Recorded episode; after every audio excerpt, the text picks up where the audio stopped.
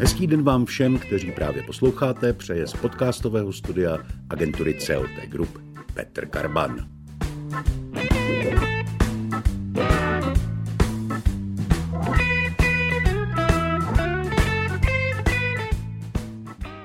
Palác kultury, PAKU, Pražské kongresové centrum, Kongresové centrum Praha, Prague Congress Center. Různé názvy pro jednu instituci. O současnosti a budoucnosti kongresové chlouby Prahy si budeme povídat s její ředitelkou Lenkou Žlepkovou. Lenko, díky, že jste přišla. Dobrý den, děkuji za pozvání. A dík i proto, že vím, že zrovna dnes máte starostí nad hlavu, protože zajišťujete v podstatě vznik ústředního pražského asistenčního střediska pro ukrajinské válečné uprchlíky a já se nemůžu v té chvíli nezeptat, co to pro kongresové centrum znamená. Tak jako během covidu jsme poskytli v podstatě kongresové centrum Praze jako metropolitní očkovací centrum, tak i v tuhle chvíli jsme samozřejmě cítili tu potřebu vlastně pomoci. A proto, když nás před dvěma dny oslovili, že máme do dnešního rána v podstatě postavit asistenční centrum, tak jsme neváhali ani minutu a vlastně jsme se do toho pustili celý tým, včetně těch záchranných složek a vlastně za 20 hodin se nám to podařilo a dneska ráno v 8 jsme to centrum otevřeli a jsme rádi, že můžeme pomoci a že může může i budova Kongresového centra Praha sloužit jako kritická infrastruktura pro Prahu. Klobouk dolů. Asi je to o něco složitější než to COVID centrum. Ten rozdíl je hlavně v té rychlosti a v tom, jak je to překotné, protože když jsme stavili očkovací centrum, tak jsme si mysleli, že ho stavíme rychle a podařilo se nám to zhruba za tři, necelé čtyři týdny postavit a otevřít. Teď jsme na to opravdu měli, jak jsem před chvíli řekla, 20 hodin, takže bylo to opravdu na hraně všech fyzických i psychických sil ale podařilo se to, tak to je to asi to nejhlavnější, ale myslím, že to přečkalo jako veškerý očekávání úplně všech jako krizového štábu, když dneska ráno před kongresovým sálem stálo přes 2000 lidí. Jo. Takže v tuhle chvíli máme v celé budově a snaží se to postupně jako logistický oříšek vyřešit celý organizační tým. Je tam spousta dobrovolníků, jsou tam fakt jako stovky dobrovolníků v tuhle chvíli. Co je na tom úžasného, je opravdu ta snaha propojit se, spojit se, sounáležitost pomoci těm lidem, nepít, nejíst, ale hlavně jim pomoci. Má to nějaké čas časové omezení existence toho centra u vás, nebo a... jak jste dohodnuti s Prahou? V tuhle chvíli nikdo samozřejmě neví, protože nikdo neví, jak se bude celá ta situace vyvíjet. Předběžně včera jsme se bavili do června, když to bude potřeba. My potom od července hostíme předsednictví, takže v tu chvíli by se to opravdu muselo z našeho centra přemístit, ale zatím jsme schopni a připraveni poskytnout tu pomoc do června. No to vám nezávidím, protože to máte z jedné akce do druhé v podstatě, kdyby to tak dopadlo. To máme. Ráno, když jsme tam včera stáli, stál před náma ten krizový štáb a řekl prostě, že to tam postavíme, tak eh, jsem si to nedovedla představit. Na druhou stranu jsme to dokázali za 20 hodin opravdu udělat, takže je to podle mě ta nejlepší příprava na to předsednictví. Léčba šokem, takzvaně. Největší zkouška vaší, zkouška, vaší kariéry. Eh, zkouška toho, co dokáže ten tým. Já nevím, jestli je to největší zkouška mé kariéry. Je pravda, že v této budově jsem nic složitějšího nebo překotného ještě nezažila a to jsem tam vlastně už pět a půl roku. Druhou stranou jsem byla jako nesmírně pyšná i na ten svůj svůj tým včera, protože opravdu do jednoho člověka, který v té budově byl, tak se prostě semknul a 800 metrů čtverečních hasiči s technikama zrekonstruovali během půl dne což by jim to standardně trvalo třeba měsíc. Jo. Budu vám držet palce, jak to zvládnete a budu držet palce nám všem, ať ta situace není dlouhá. Nicméně znamená to, že jste teď vyčleněni pro tuhletu pomoc ukrajinským uprchlíkům nějaké omezení vaší činnosti? Patrně ano. Uvidíme. Zatím my jsme se snažili, už když včera jsme to plánovali, tak to naplánovat co nejlépe v části prostor kongresového centra, aby nám to omezilo v podstatě tu naši běžnou činnost na minimum. Samozřejmě bude to hodně záviset na tom, kolik těch lidí opravdu v těch vlnách bude přicházet a do jaké míry se nám podaří logisticky všechno zvládnout. Nicméně ten plán je to centrum mít otevřené 24 hodin, 7 dnů v týdnu, takže ono se to, doufejme, časem trošku sklidní a i logisticky logisticky vlastně vyřeší a už ten průběh bude podle mě probíhat jednodušeji nebo rychleji, než probíhá v tuhle chvíli ten první den. Zatím jsme plánovali, že naše akce to nějak výrazně neomezí, protože jsme opravdu vybrali prostory, které byly k dispozici bez toho, aniž bychom omezili naše plánované akce. Tak to je aspoň dobrá zpráva pro Pražany. Nemůžu jinak, než se vrátit k tomu úvodu, když jsem zmínil tu řadu názvů. Udělejte mi v tom pořádek. Co je dnes správně? Co jste? Správně posledních 17 let je název Kongresové centrum Praha. A přesto je pořád název Pakul, Palác kultury zažitý v těch lidech mnohem více. A je to jako pochopitelné, protože tenkrát tam ta veřejnost chodila daleko více právě za tou kulturou, za těmi společenskými akcemi a podobně. My se v našich plánech samozřejmě snažíme i vrátit k tomu dění za doby Paláce kultury, takže my jsme loni představili naši novou značku KCP Art, která právě se má v moderním pojetí vrátit k tomu i kulturnímu dění v kongresovém centru, kdy se snažíme, aby se tam vrátila veřejnost pražská, ale i široká za těmi kulturními představeními, za různými muzikály, koncerty, divadelními představení, dětskými představení, různými i společenskými akcemi třeba pro seniory a podobně. To jsou naše plány do budoucna. Samozřejmě to nastane až asi po předsednictví, protože letos i vzhledem k té situaci, kterou teďka budeme mít s uprchlíky a poté s předsednictvím, tak se k ní ještě letos úplně tolik nedostaneme.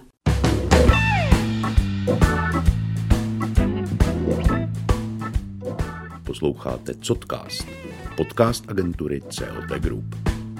Dnešní téma je Kongresové centrum Praha a jeho budoucnost blízká i vzdálená, o které si povídáme s ředitelkou Lenkou Žlepkovou. Lenko, zmínili jsme COVID centrum, které eh, u vás bylo, vraťme se k té nedávné minulosti. Jak velká rána to byla pro zařízení vašeho typu, když přišla pandemie, protože je to více než dva roky a vy vlastně ty dva roky nežijete v normálním režimu, nežijete normálním životem, jak jste byli zvyklí. Bohužel ne. Ty dva roky byly těžké. Ze dne na den jsme přišli v rámci celé společnosti Kongresové centrum o dvě třetiny příjmů, protože pod Kongresové centrum Praha spadají nejenom ty, teda my jim říkáme krátkodobě, což jsou ty kongresy, konference, kulturní akce, ale patří pod nás budova i hotelu Holiday Inn, takže hotel v podstatě taky vypadla na 100% skoro nebo na 90% ta činnost. A pak máme ještě budovu business centra Vyšehrad, která jediná v podstatě nám zůstala a ta jedna třetina až plus parking zhruba 40% biznesu nám nějakým způsobem zůstalo a to nás jako drželo v zásadě nad vodou, že jsme nebyli teda úplně na nule. Ovlivnilo nás to samozřejmě velmi, museli jsme rychle reagovat na to, co se dělo, aby jsme byli schopni třeba poskytnout právě i jiné služby nebo pro jiné účely ty prostory. Proto jsme třeba oslovili i magistrát, i tenkrát našeho akcionáře druhého ministerstva financí, aby umístili právě očkovací centrum třeba k nám do budovy a podobně. Takže Nicméně, když zůstaneme u vašeho biznesu hlavního, hmm. kongresy, eventy, to je oblast, která s pandemí zaznamenala velmi dynamický nástup technologií. Začalo se mluvit o online konferencích, hybridních konferencích. Jak jste na to reagovali? Nebo měli jste šanci na to reagovat? My jsme byli schopni reagovat velmi rychle. My jsme měli obrovské štěstí, víceméně, že jsme měli zainvestováno a zrekonstruováno i právě sítě v roce 2017 a 2018. Spoustu technologií i AV technologií bylo zainvestováno a změněno, takže my jsme vlastně byli připraveni z pohledu těch technologií. Hnedka taky v spolupráci s naším AVčkovým partnerem jsme byli schopni tři týdny po lockdownu začít poskytovat onlineové studio, TV studio, live a poté, když se teda trošku aspoň rozvolnilo, tak eh, hybridní studio, kdy jsme měli opravdu postavené ve velkém i sále teďka v průběhu loňského roku v podstatě velké studio, velkou letku a poskytovali jsme ty služby a poskytujeme i doteď pro ty hybridní akce. On ten trend těch hybridních akcí už byl před covidem, že už eh, spousta těch velkých kongresů streamovala online. Samozřejmě covidem se to urychlilo a posunulo se to ještě úplně na vyšší úroveň, protože už to není jenom o tom streamování, ale už je to o tom širokém pojetí hybridního eventu, kdy se připojují různě i přednášející do konference a podobně. Vidíte ten hybrid jako formát, který je formátem budoucnosti, protože on má svoje nesporné výhody. Hybridy už budou navždy určitě v naší nabídce. Většina akcí do budoucna bude určitě v jakémkoliv modelu hybridním, minimální v tom, že se to bude určitě ta nějaká část nahrávat a streamovat pro ty, kteří nemůžou přijet, to bez pochyby.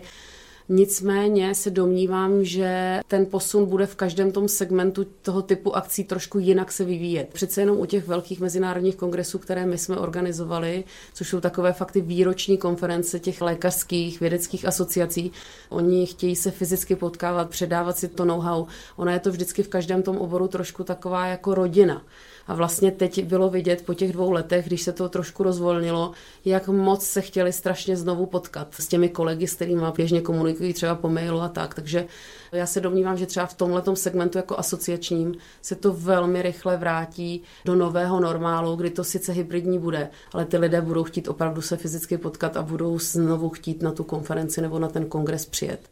Ono se i říká, že to bude jiný business model a stane se vlastně ta offlineová verze daleko jako exkluzivnější a v úzovkách VIP, kde bude i samozřejmě podpořena i ta jako emoční stránka, ten zážitek té akce, protože v tom onlineu přece jenom to pořád zůstává více jenom jako ta edukace. Chybí tam ten networking, chybí trošku tam ten zážitek. Už jsme si řekli, že od července vás čeká po druhé v historii úkol hostit České evropské předsednictví.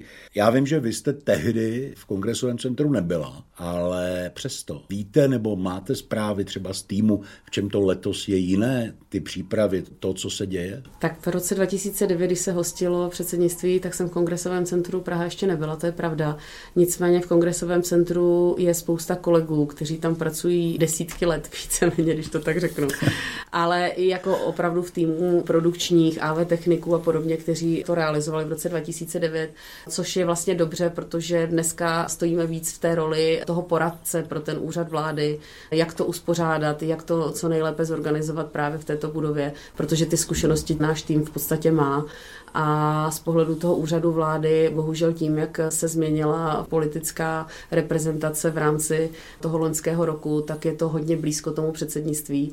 A ten vývoj jako v té organizaci ze strany toho úřadu vlády není úplně dostatečně včasný, jak by asi bylo jako ideální, když to řeknu. Ale tak když jste dneska hezky. dokázali, že za 20 hodin to dokážete, uh, tak já si myslím, že týden vám na to bude stačit. Přesně tohle jsem říkala kolegům, že to bude zase ten správný adrenalin přesně před začátkem akce, kdy to zase budeme muset zvládnout. V čem spočívá ten největší díl vašich příprav? Ten největší díl přípravy hlavně mít vše připravené i tu logistiku a tak, protože na co se v tuhle chvíli co nejvíce zaměřuje, tak je samozřejmě bezpečnostní stránka, protože tam jsou daleko vyšší požadavky na bezpečnost, ať už fyzickou, tak hlavně v dnešní době kyberbezpečnosti. Tomu věnujeme část příprav.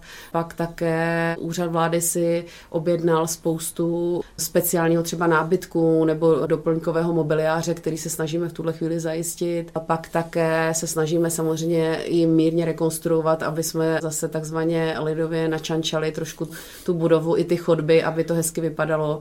Jsem v kontaktu ve spolupráci také třeba s Czech Turismem, se snažíme tam potom instalovat nějaké propagační materiály, stěny, třeba památek České republiky, Prahy a podobně. Takže tom jako v tuhle chvíli naše největší a ještě, abych nezapomněla, což je vlastně to nejpodstatnější, zmobilizovat veškeré lidské síly a lidské zdroje i ve spolupráci s našimi právě partnery vytendrovanými, aby jsme to byli schopni zvládnout, protože tam jsou na některé požadavky právě kyberbezpečnosti IT věcí, AV techniky, tam jsou obrovské požadavky a ty lidské zdroje v tuhle chvíli na tom trhu vlastně chybí. Takže... Na to jsem se chtěl zeptat, jestli to pro vás znamená personálně nějaké posílení, nebo jestli stavíte nějaký speciální tým, který prostě vznikne pro předsednictví a s jeho koncem v prosinci zase zanikne, nebo jakým způsobem to řešíte? Ano, mírně posilujeme tým, ten kórový. Ten kórový tým je ale ten zkušený, vlastně, který je tam víceméně několik let, někteří i těch desítek let, ale k tomu nabíráme další pomocné síly. Potom bude tam samozřejmě spousta i jako externistů a brigádníků, kteří budou speciálně vybíráni pro ty profese, které budou potřeba. Vy už jste zmínila bezpečnost jako palčivou otázku a myslím si, že zvláště s eh, ohledem na současnou situaci rusko-ukrajinský konflikt to možná ještě nabere nějakých vyšších nároků, nebo máte nějaké zprávy, já nevím, jestli můžete mluvit o bezpečnosti, co třeba všechno musíte splnit, jestli vám nuky nebo BIS nebo někdo, nebo snad orgány z Evropské unie dávají nějaká pravidla, co musíte naplnit? Ano, tam jsou nějaká obecná daná pravidla, které musíme splnit, ale jinak samozřejmě to je přímo pod kontrolou v podstatě policie České republiky potom a těch záchranných různých složek a podobně, takže on si to vlastně úřad vlády tuto část jako bude dost organizovat sám. Samozřejmě potřebuje naši součinnost, naši podporu a říkám, jsou tam stanovené nějaké obecné parametry, třeba sítí a podobně, které jsou potřeba splnit, takže na tom v tuhle chvíli pracujeme, ale my máme celkem tu síť na špičkové úrovni, takže se s tím dokážeme poradit. Je to dobrá reference pro Pražské kongresové centrum? Určitě ano. Hostit předsednictví, v podstatě ty jednání na té nejvyšší úrovni dokazují to, že jsme špičkové kongresové zařízení a že opravdu se dokážeme poprat s těma vysokýma nárokama na tu bezpečnost, na IT infrastrukturu, technologie a podobně. Takže bez pochyby to je a bude skvělá reference do budoucna.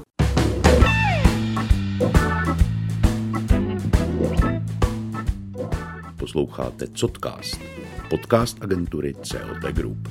Dnešní téma je Kongresové centrum Praha a jeho budoucnost blízká i vzdálená, o které si povídáme s ředitelkou Lenkou Žlepkovou.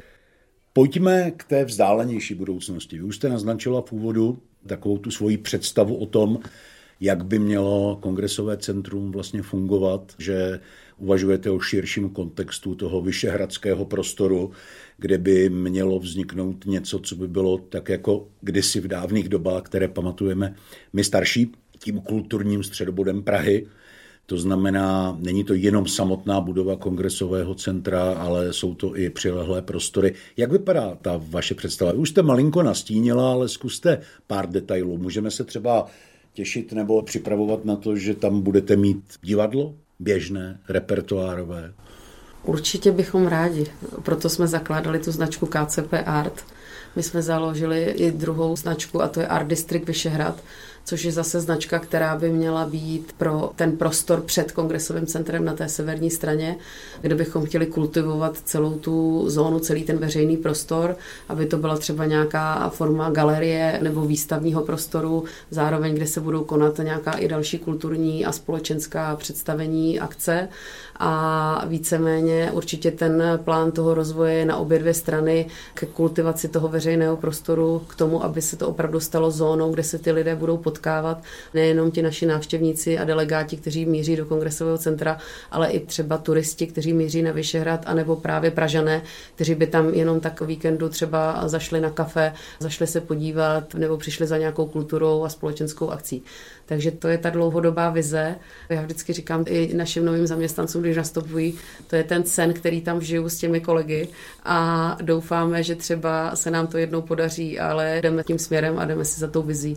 My jsme to nazvali vytvořit skvělé místo pro jedinečné okamžiky. Říkáte kulturní a společenské akce, ale jestli se nemýlím, když jsme se spolu bavili někde asi před půl rokem, tak jsme se bavili o tom, že možná i nějaký coworkingový prostor, vzdělávací aktivity, dostat tam mladé lidi, mít tam prostě běžný denní život od rána do večera. Je to tak?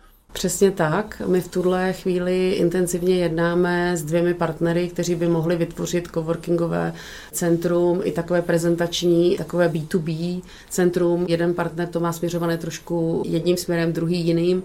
My samozřejmě už tam máme v druhým rokem privátní vysokou školu Newton University, která také přivádí velkou část vlastně mladé generace. Oni dneska i u vstupu číslo 5 vytvořili takový cowork, takže on už tam dneska jako i existuje kde mají studenti možnost nějaké kavárny, mají tam takový innovation hub, takže ano, jdeme i tímto směrem, určitě bychom to chtěli zmodernizovat a vytvořit i to moderní pracovní prostředí a i to prostředí pro potkávání se lidí z biznesu. Když se nad tím tak zamyslím, vy vlastně tři roky nežijete normálním životem. Dva máme za sebou a ten třetí žijeme teď.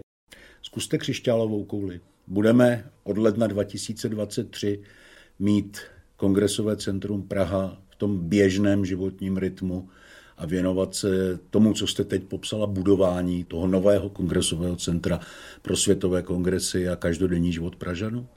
Já myslím, že kdybych tu křišťálovou kouli měla, nebo kdybych byla ta Sibila a dokázala to předpovědět, tak to bych byla asi za hvězdu, ale to asi v tuhle chvíli nikdo úplně nedokáže předvídat. Já jako věčný nadšenec a optimista řeknu vám ano, pevně věřím ve své křišťálové kouli, že od roku 2023 budeme v novém normálu, ale celkem normálně fungovat ale vidíme, co se opravdu děje na té Ukrajině a jako těžko předvídat, co je v hlavách generálů ruských a, a prezidenta, takže nechci to právě negativně nějak tady ukončit, ale asi všichni trošku obavách to sledujeme jako zpovzdálí, netrpělivě, jak tohle všechno dopadne ale říkám, já jsem optimista, takže doufám, že to brzy skončí a že se vrátíme do nějakého nového normálu. Říká Lenka Žlepková, ředitelka Kongresového centra Praha. Lenko, děkuji za návštěvu. Přeju vám hodně sil, vím, že hned zase mizíte zpátky na značky. tak ať se vám daří a ať to, co je špatné před námi, rychle pomine a můžeme žít tím normálním životem. Ještě jednou děkuji za návštěvu. Děkuji taky moc za pozvání. Poslouchali jste podcast agentury CLT Group. Naslyšenou u dalších dílů naší nekonečné série se těší Petr Karban. A mějte pokud možno pohodový den. thank you Woo!